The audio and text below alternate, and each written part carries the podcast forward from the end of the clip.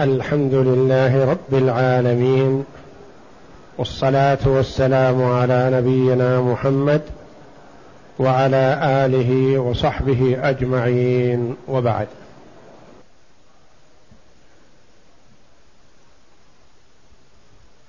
باب الحجب.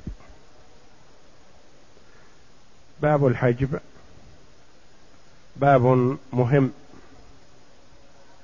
في فن الفرائض. حتى قال بعض العلماء يحرم على من لم يعرف الحجب أن يفتي في الفرائض لأنه لا بد أن يعرف الحاجب من المحجوب. حجب حرمان أو حجب نقصان لا بد أن يميز بهذا ميز هذا عن هذا لأنه إن لم يميزه قد يورث غير وارث أو يحرم من الميراث وارث. والحجب في اللغة هو المنع. يقال حجبه بمعنى منعه. واصطلاحا يعني في اصطلاح الفرضيين منع من قام به سبب الإرث من الإرث بالكلية أو من أوفر حظيه. معنى هذا أن سبب الإرث قام بهذا الشخص. وجد له سبب الارث فمنع من الإرث لمانع فهذا هو الحجب. يقال هذا وارث لكنه محجوب بكذا. مثلا ابن ابن. هلك هالك عن ابن ابن. وللميت ابن.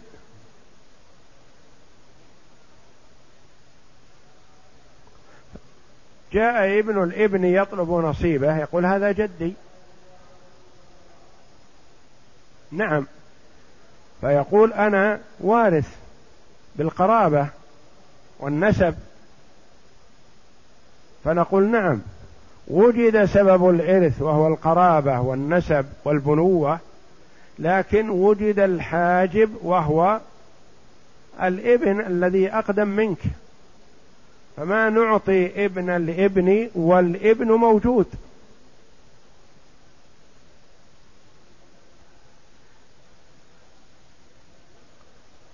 فقد يحجب من الميراث بالكلية وقد يحجب من أوفر حظيه. يعني يكون له فرضان أو حظ بتعصيب فيحجب منه إلى ما دونه. هذا معنى قولنا. من قام به سبب الإرث من الإرث بالكلية كمثال ابن الابن مع الابن. أو من أوفر حظيه. له حظان في الميراث. أعطي الأدنى وحرم الأكثر لوجود المانع. الحاجب مثلا شخصان توفيا فجاءت زوجتاهما تطلب الميراث فأعطينا الأولى الربع وأعطينا الثانية الأخرى زوجة الرجل الآخر الثمن. فقالت يا سبحان الله هذه أختي عقد عليها زوجها قبل أيام ولم يدخل بها وأعطيتوها الربع وأنا مع زوجي منذ خمسين سنة ولي منه عشرة أولاد وعشرة طويلة وتعطونني الثمن نقول نعم. تلك ما وجد من يحجبها من الربع إلى الثمن. عقدا ولم يدخلا ولا وجد أولاد. لا بنين ولا بنات فاستحقت الربع وأنت حجبك أولادك. الذين تذكرينهم تقربا. تقول لي منه عشرة أولاد. نقول هم الذين حجبوك من الربع إلى الثمن. وهكذا. هذه حجبت من أوفر حظيها. يعني هي لها الربع أحيانا ولها الثمن. فأعطيناها الثمن محجوبة عن الربع.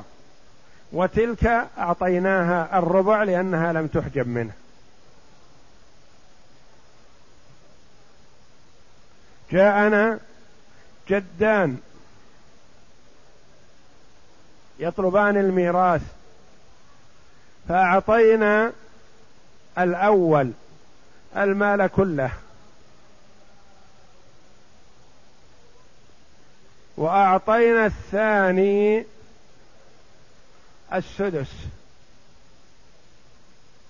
فقال يا سبحان الله أنا جد لهذا الميت وذاك جد الميت الآخر وأعطيتم ذاك كل المال وهو غني وليس بحاجة إلى المال. وأنا فقير ليس لي من يعولني إلا ابن ابني هذا الذي مات ولا تعطونني من ميراثه إلا السدس. نقول نعم. هذه قسمة الله جل وعلا عادلة. ذاك توفي ولم يخلف من الورثة سوى جد فأخذ المال كله. وأنت ابن ابنك خلف ابن فأخذ أخذت السدس والباقي لابن الابن. لابنه. الباقي للابن سواء كان ابن أو ابن ابن أو أنزل من ذلك. فهو مقدم عليك بالتعصيب. الثالث جاء الجد يريد ميراثه فلم يعط شيء. فقال أعطوني السدس كما أعطيتم صاحبي. فنقول لا. السدس أعطيناه ابنك الذي هو الأب المباشر. فحجبك. وأقرب منك. وهذا هو الحجب. أن يحجب من الميراث بالكلية كالجد الثالث أو من أوفر حظيه كالجد الثاني.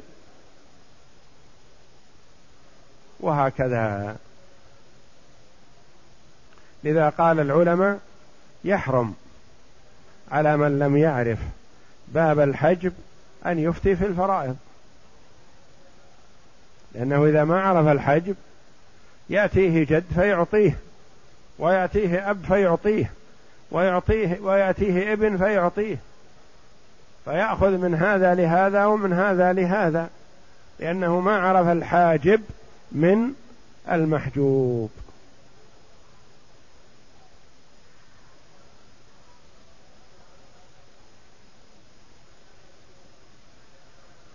الحجب قسمان نوعان حجب أوصاف وحجب أشخاص. ما المراد بحجب الأوصاف؟ حجب اوصاف يقولون هذا محجوب بوصف وذاك محجوب بشخص. معنى حجب اوصاف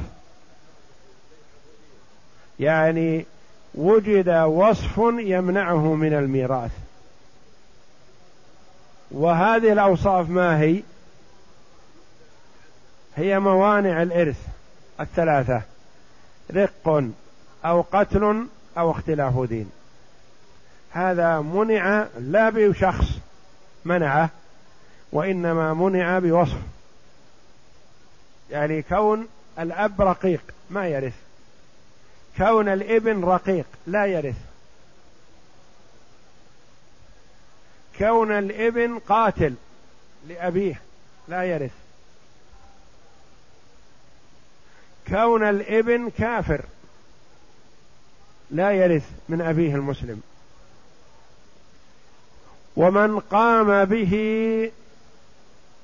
حجب الوصف وجوده كعدمه.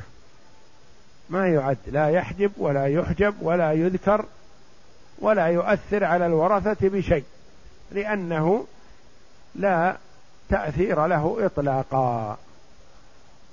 النوع الثاني حجب بماذا؟ بشخص. إيش معنى حجب بشخص؟ يعني حجب بوارث. حجب بشخص. كحجب الجد بالأب. بماذا حجب؟ بابنه الذي هو أبو المتوفى مقدم على الجد. وحجب ابن الابن بالابن. وهكذا.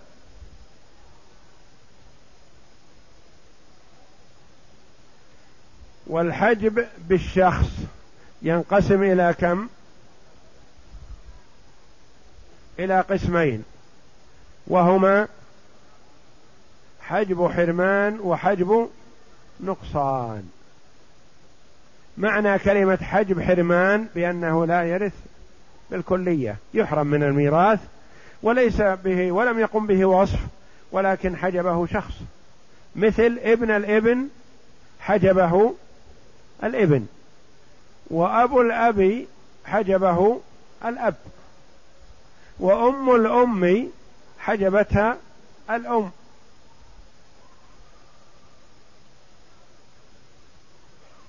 هذا حجب حرمان حجب نقصان. يعني ما حرم من الميراث لكن نقص. كحجب الزوجة من الربع إلى الثمن وحجب الزوج من النصف إلى الربع. وهذا أصنافه كثيرة ستتبين إن شاء الله.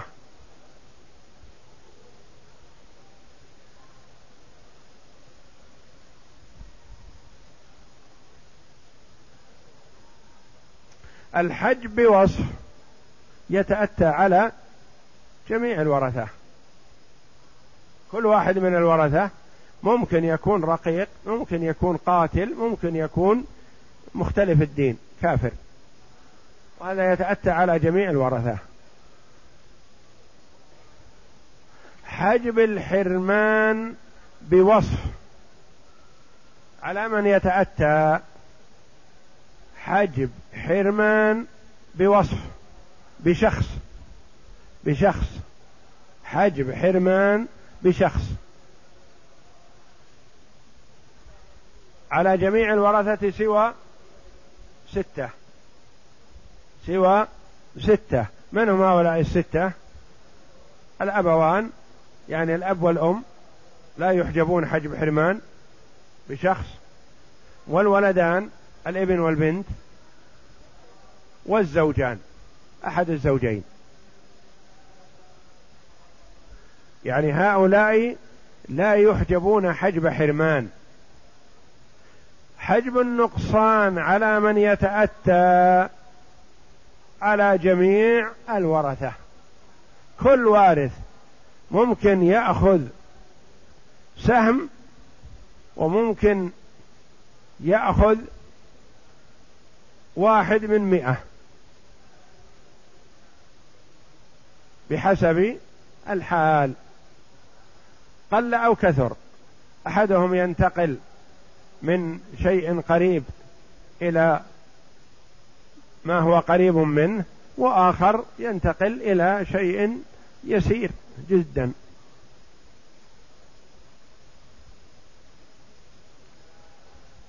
ونحن الآن بصدد حجب النقصان. حجب النقصان يعني هذا الوارث محجوب ينقص ميراثه ولا يحرم. قالوا هذا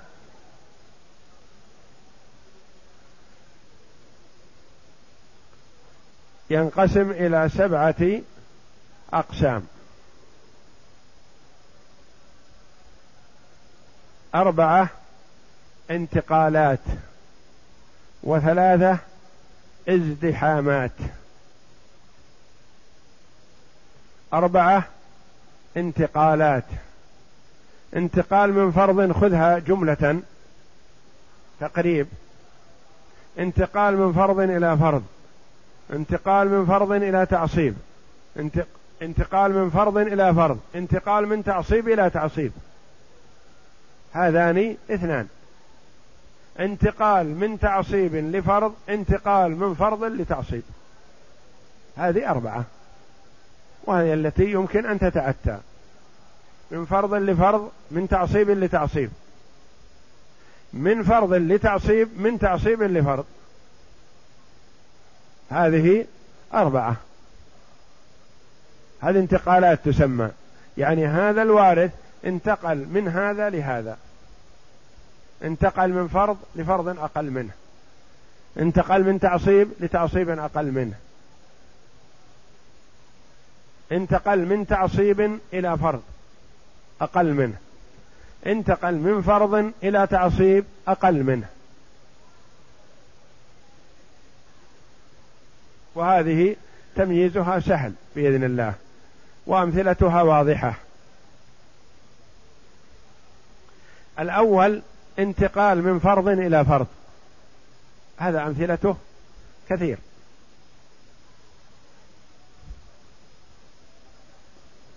كانتقال الزوج من النصف إلى الربع. انتقال الزوجة من الربع إلى الثمن. انتقال الأم من الثلث إلى السدس. انتقال بنت الابن من النصف إلى السدس.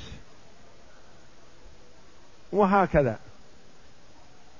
انتقال بنت الابن من النصف لأنها لو كانت وحدها أخذت النصف فلما صارت مع البنت أخذت السدس.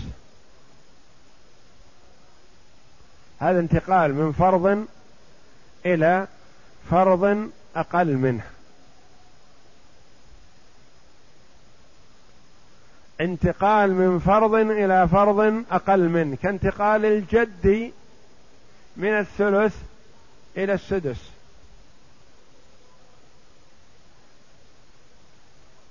وهكذا كلها فرض.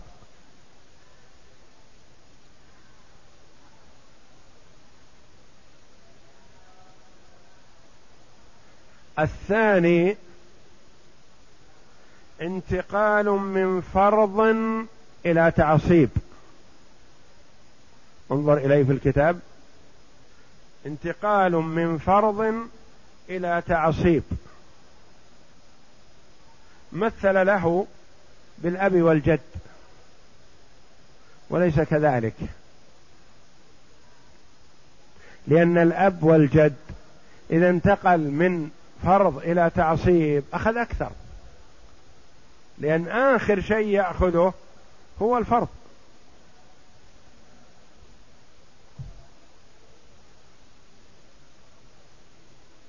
وإنما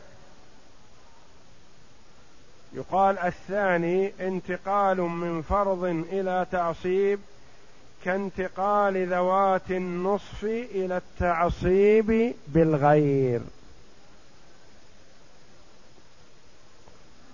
ذوات النصف. من هم ذوات النصف؟ ذوات غير الزوج. لأن قلنا ذوات. ما قلنا أصحاب. انتبه.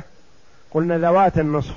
ذوات النصف البنت وبنت الابن والأخت الشقيقة والأخت لأب هؤلاء لهن فرض أحيانا وهو النصف. تنتقل من النصف إلى أن تكون عصبة بالغير. هلك هالك عن أخت شقيقة وعم. مثلا كم نعطي الأخت الشقيقة هنا؟ النصف. مثال آخر هلك هالك عن أخت شقيقة وعشرة إخوة أشقاء. كم نعطي الأخت الشقيقة هنا تعصيبا؟ واحد من واحد وعشرين جزء. أول أعطيناها النصف أعطيناها خمسين بالمئة. وهنا أعطيناها واحد من واحد وعشرين.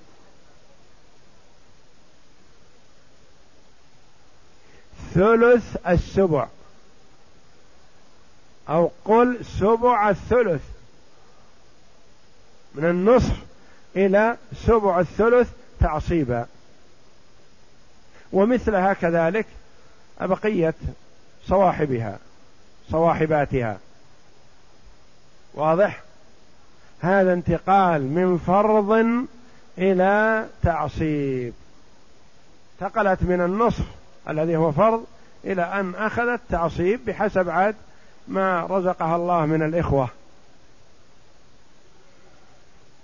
أو أبناء العم الذين في درجتها.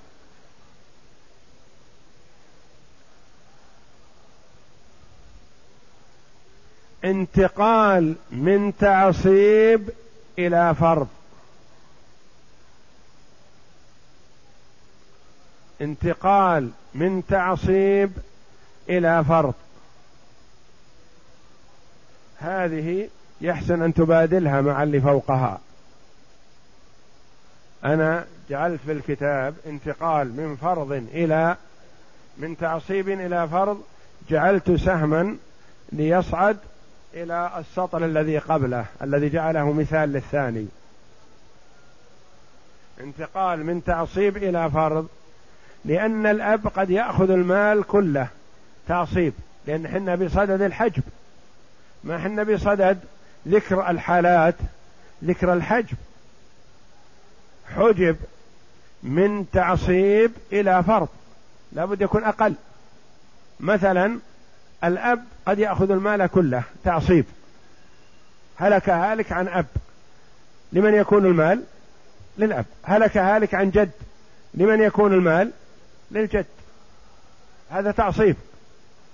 هلك هالك عن ابن وأب. كم يأخذ الأب؟ سدس. أقل ما يكون. هلك هالك عن ابن وجد. كم يأخذ الجد؟ السدس. فاجعل في الثالث انتقال من تعصيب إلى فرض سهما وذلك في الأب والجد.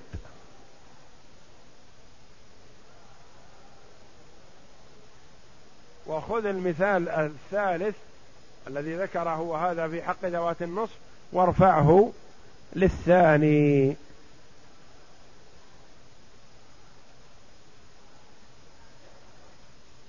الرابع انتقال من تعصيب إلى تعصيب وهذا في حق العصبة مع الغير في انتقالها من كونها عصبة مع الغير إلى عصبة بالغير.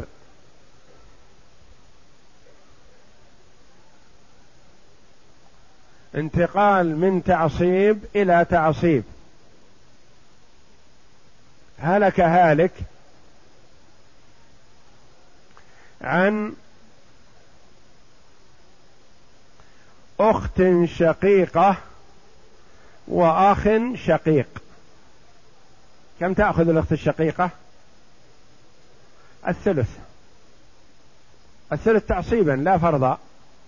لأن المسألة تكون من ثلاثة للأخ الشقيق اثنان وللأخت الشقيقة واحد. فهنا أخذت واحد من ثلاثة.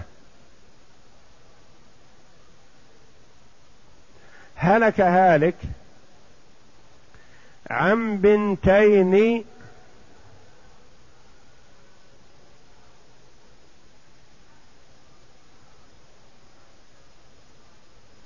وأم وأخت شقيقة. عن بنتين وأم وأخت شقيقة.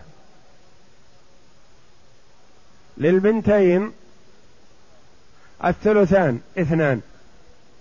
وللأخت الشقي وللأم السدس واحد. وللأخت الشقيقة الباقي تعصيبا مع البنت عصبة مع الغير. كم أخذت؟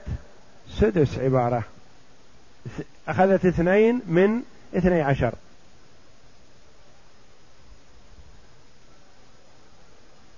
ولا نقول لها السدس ليس فرضا وإنما تعصيب. فانتقلت من تعصيب إلى تعصيب.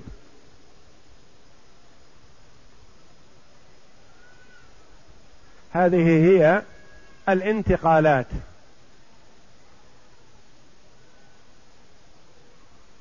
وثلاثة يسميها علماء الفرائض ازدحامات. ازدحامات يعني حجب من نوع خاص. لا حجب حرمان وإنما حجب نقصان بسبب الازدحام. كازدحام في فرض. ازدحام في فرض. مثلا هلك هالك عن زوجة كم تأخذ؟ زوجة وابن. تأخذ كم؟ الثمن. هلك هالك عن أربع زوجات وابن. كم تأخذ أربع الزوجات؟ الثمن. يزدحمن في الثمن. هذا حجب نقصان بسبب الازدحام.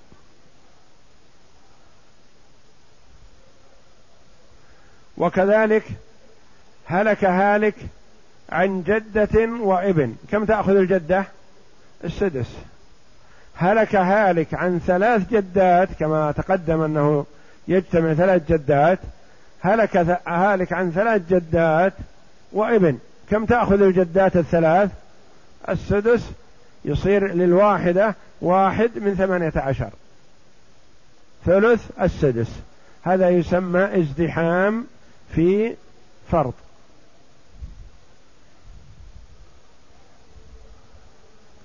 الثاني ازدحام في تعصيب. ازدحام في تعصيب. هذا يتأتى على جميع العصبة. هلك هالك عن بنت وأخ شقيق. كم يأخذ الأخ الشقيق الباقي بعد النصف وهو نصف. المسألة من اثنين البنت له واحد والأخ الشقيق له الباقي تعصيبا. هلك هالك عن بنت وعشرة إخوة أشقاء. كم يأخذ الواحد منهم؟ تصير المسألة من عشرين. تصح؟ من عشرين. للبنت عشرة والإخوة الأشقاء لكل واحد واحد من عشرين. واحد من عشرين. نصف العشر. وذاك أخذ النصف كامل. هذا ازدحام في تعصيب وهذا يتأتى على غالب العصبة. هلك هالك عن بنت وأخت شقيقة. البنت لها النصف والأخت الشقيقة لها الباقي تعصيبا مع الغير.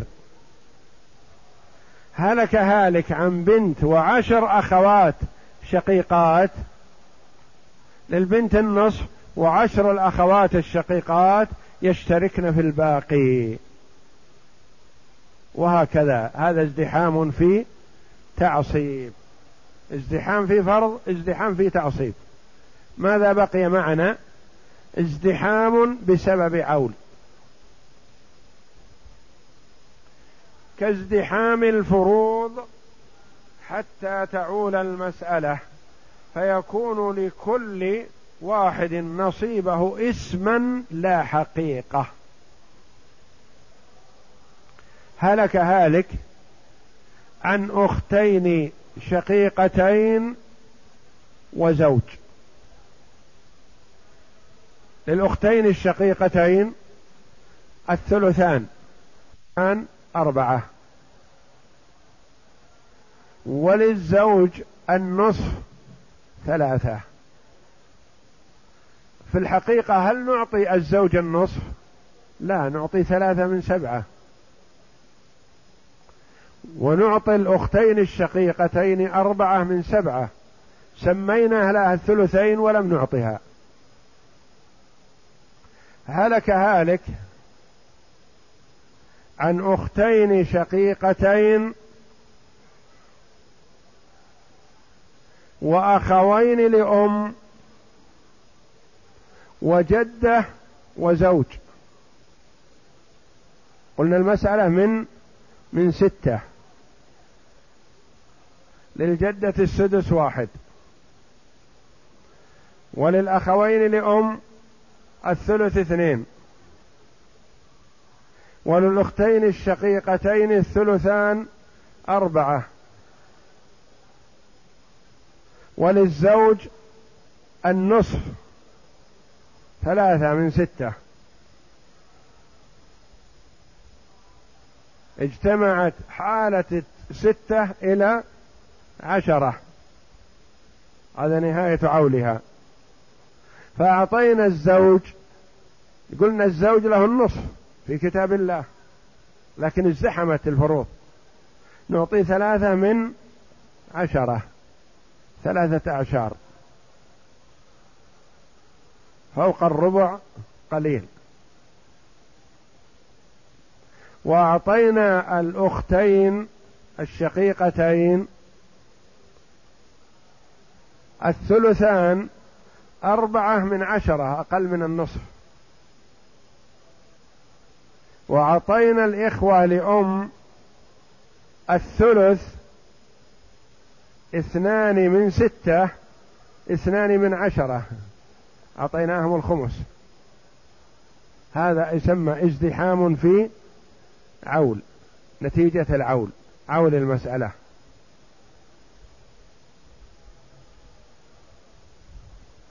يقول كما صار في المنبرية ثمن الزوجة تسعى هذه المسألة المسألة تسمى المنبرية. علي رضي الله عنه سئل وهو على المنبر يخطب. عن هذه فقال في أثناء الخطبة بعد مع حمد الله والثناء عليه صار ثمن الزوجة تسعا.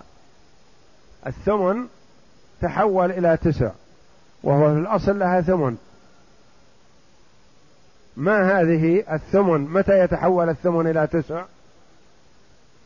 هلك هالك عن زوجة وأبوين وبنتين. عن بنتين لهن الثلثان ستة عشر المسألة من أربعة وعشرين. وللأبوين الأب والأم لكل واحد منهما السدس أربعة وأربعة أربعة وأربعة وستة عشر كم تصير؟ أربعة وعشرين. وللزوجة الثمن ثلاثة مع أربعة وعشرين كم صارت؟ سبعة وعشرين. فللزوجة ثلاثة من سبعة وعشرين. حنا قلنا الثمن وهي في الحقيقة أصبحت تسعة ثلاثة من سبعة وعشرين تسع. أقسم ثلاثة أقسم سبعة وعشرين على تسعة كم ينتج؟ ثلاثة.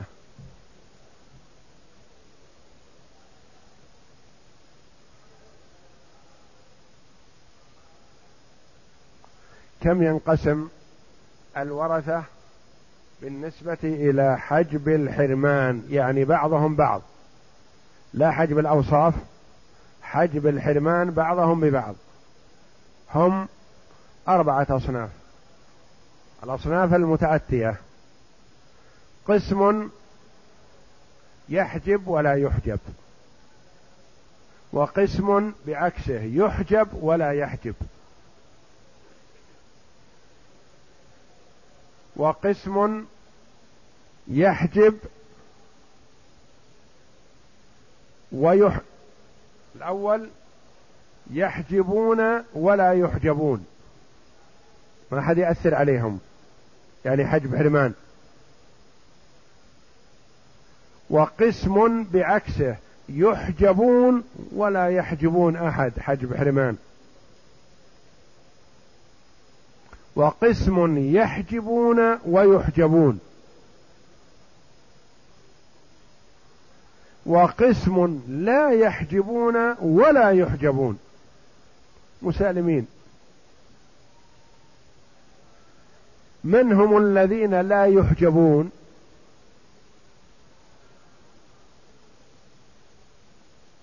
الذين لا يحجبون ما يمنعون من الميراث حجب حرمان ابدا بسبب شخص.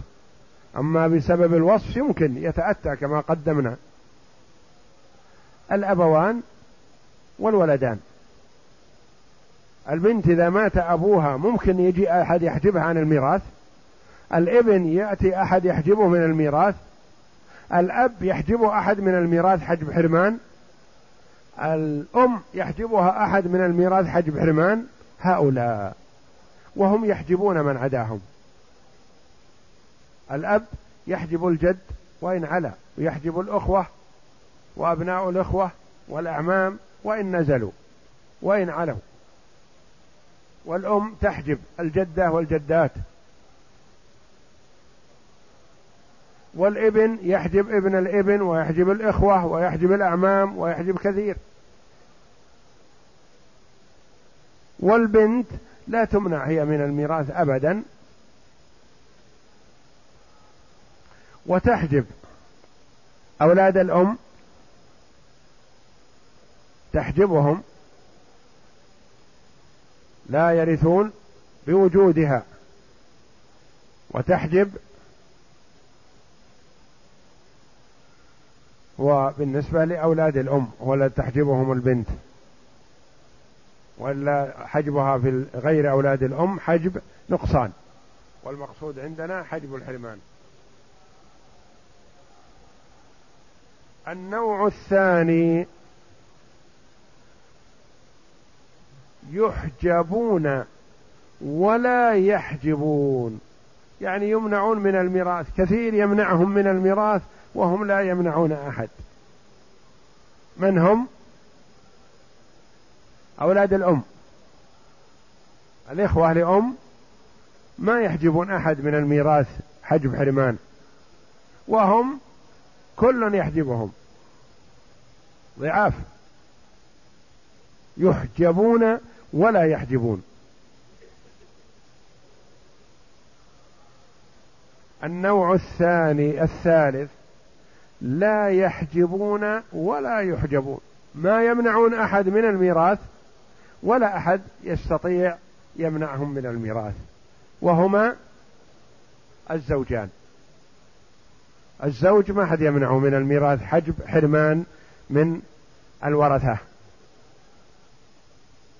وكذلك الزوجة ما أحد يمنعها من الميراث. الرابع قسم يحجبون ويحجبون. هؤلاء هم بقية الورثة. مثلا ابن الإبن. يحجب ابن الابن النازل دونه يحجب الإخوة يحجب الأعمام ويحجبه من؟ الابن. العم الشقيق من يحجبه؟ الابن والأب والإخوة الأشقة والإخوة لأب وأبناء الإخوة الأشقة وأبناء الإخوة لأب. من يحجبه؟ يحجب العم لأب ويحجب أبناء العم الشقيق وأبناء العم لأب وهكذا. يحجب ويحجب. وهكذا بقية الورثة. هلك هالك عن ابن وابن ابن في باب الحجب. المال لمن؟ المال للابن. وابن الابن محجوب بمن؟ بالابن. هلك هالك عن عم شقيق وابن عم لأب. المال للعم الشقيق وابن العم لأب محجوب. هلك هالك عن أب وجد. المال للأب والجد محجوب.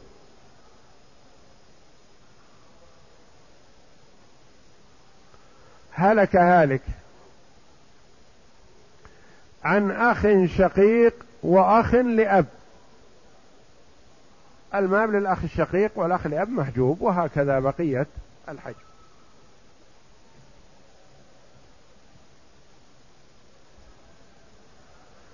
يأتينا في باب الحجب أخ مبارك وأخ مشؤوم. نسأل الله العافية والسلامة من الشؤم. أخ مبارك لولاه ما ورثت البنت. هذا في جانب البنات. الإناث أخ مبارك. وين الأخ المبارك؟ هلك هالك عن بنتين.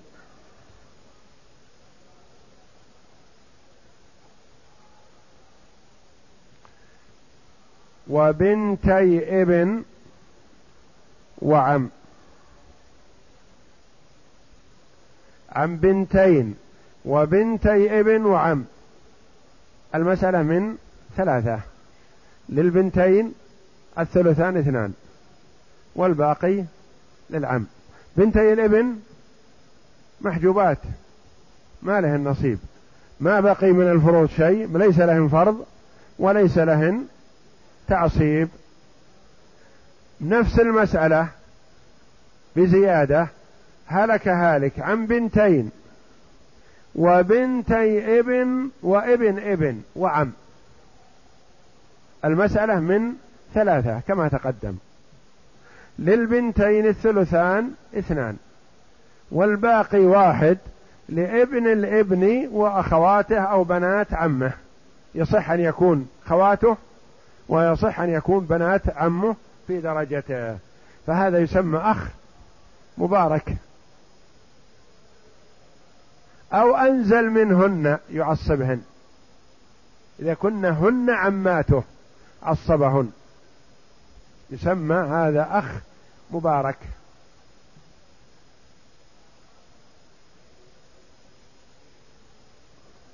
أخ مشؤوم.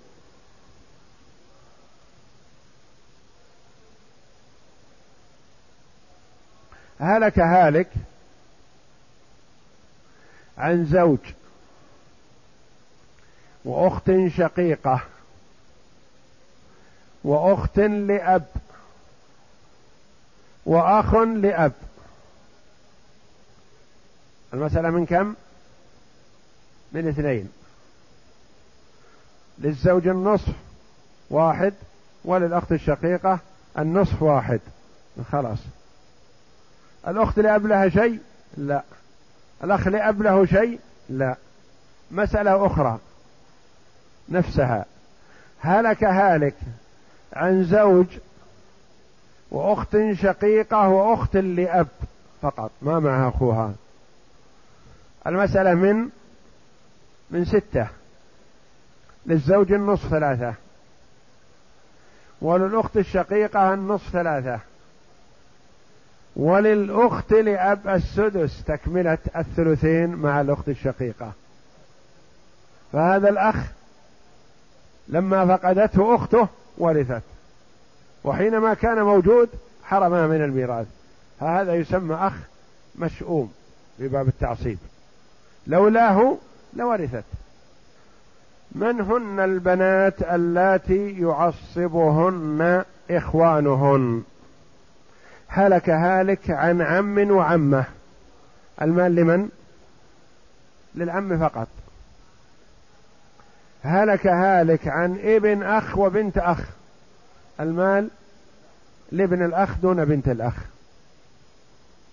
هلك هالك عن بنت وابن.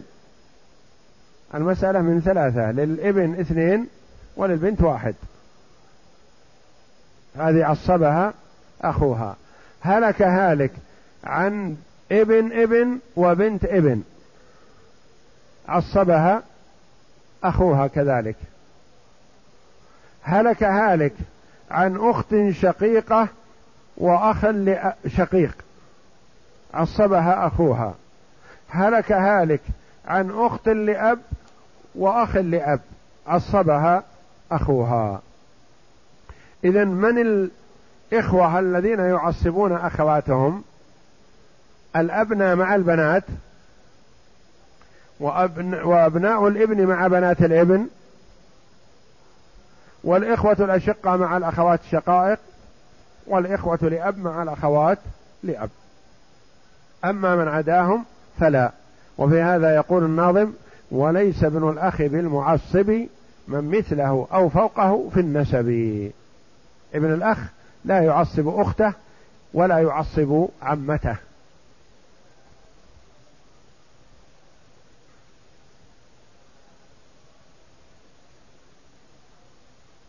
المشركة والمشتركة والمشركة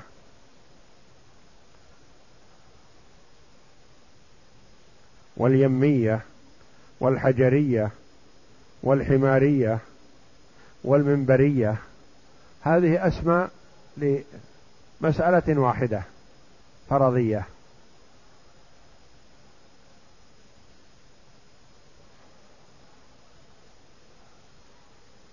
وأركانها أربعة. زوج وصاحب سدس يعني من أم أو جدة. وإخوة لأم وإخوة شقاء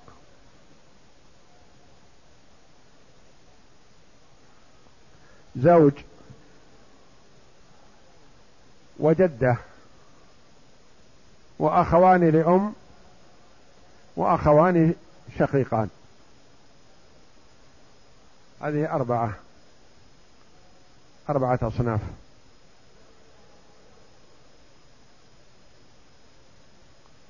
زوج مع عدم الأولاد يأخذ النصف. والجدة تأخذ السدس.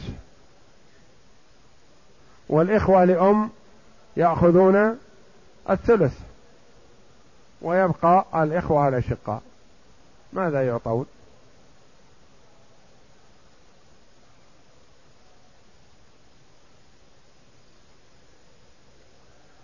هذه قضى بها عمر رضي الله عنه وأرضاه مرتين. جاءه إخوة أشقة مع إخوة لأم في مثل هذه المسألة. فأعطى الزوج النصف وأعطى الأم السدس أو الجدة سيان. وأعطى الإخوة لأم الثلث. اثنين. ما بقي شيء. تمت. قال الإخوة الأشقاء نريد نصيبنا. قال لا نصيب لكم. هذه الفروض الثابتة في كتاب الله وزعتها ما بقي تعصيب. وأنتم لكم ما أبقت الفروض وما أبقت الفروض شيء. فاعتذرهم. فبعد حول جاءه مثل هذه المسألة. دليل على أن المسألة يعني في المسائل الاجتهادية إن طالب العلم يجتهد فيها في وقتها. جاءه أصحاب مثل هذه المسألة بعد سنة فأعطى أن الزوج النصف والأم السدس والإخوة لأم الثلث وقال للإخوة لأب وأم ما لكم شيء. قالوا يا أمير المؤمنين. ألم تكن أمنا واحدة؟ هم أدلوا بالأم نحن أدلينا بالأم والأب. اجعل أبانا حمار. أليست أمنا واحدة؟ اجعل أبانا حجرا مرمي في البحر. أليست أمنا واحدة؟ فلم تحرمنا؟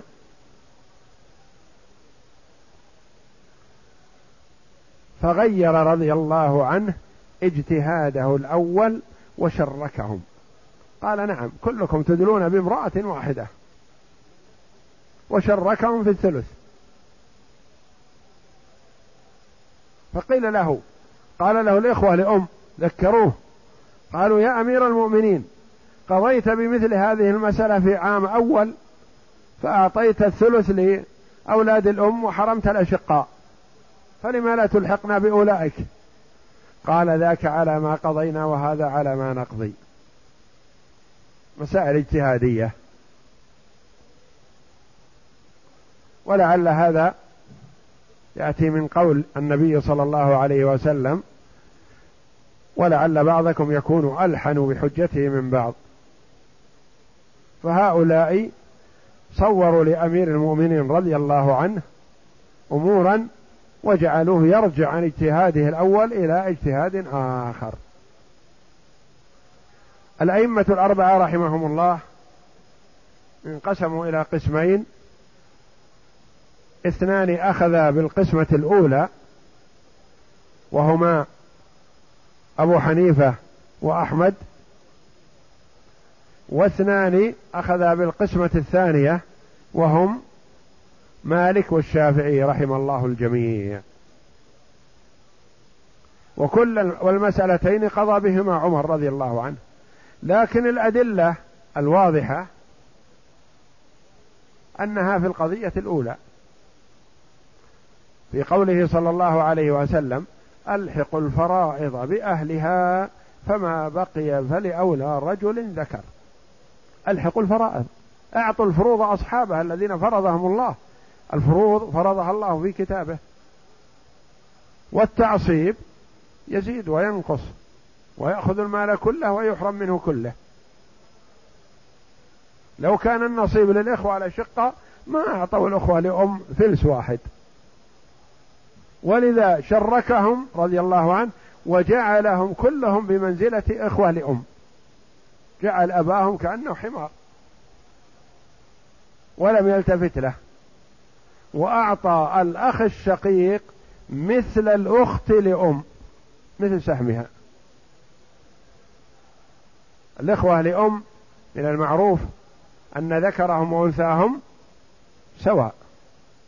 فأعطى الأخ الشقيق مثل الأخت لأم. قسم بينهم الثلث رضي الله عنه. وهذه مسألة خلافية وهذه أقوال العلماء فيها رحمهم الله.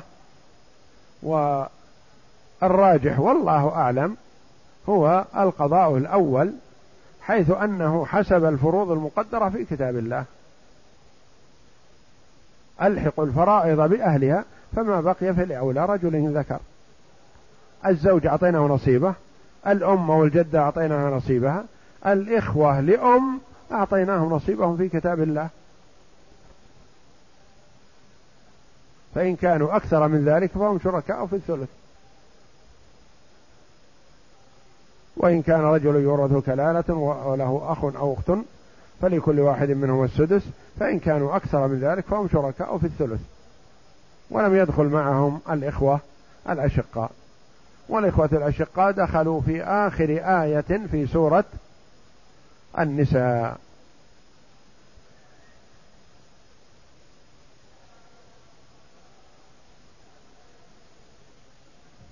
اقسم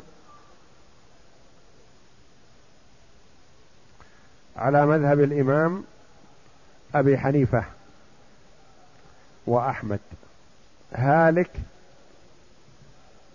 عن زوج وجد وخمسة إخوة لأم وخمسة إخوة أشقاء.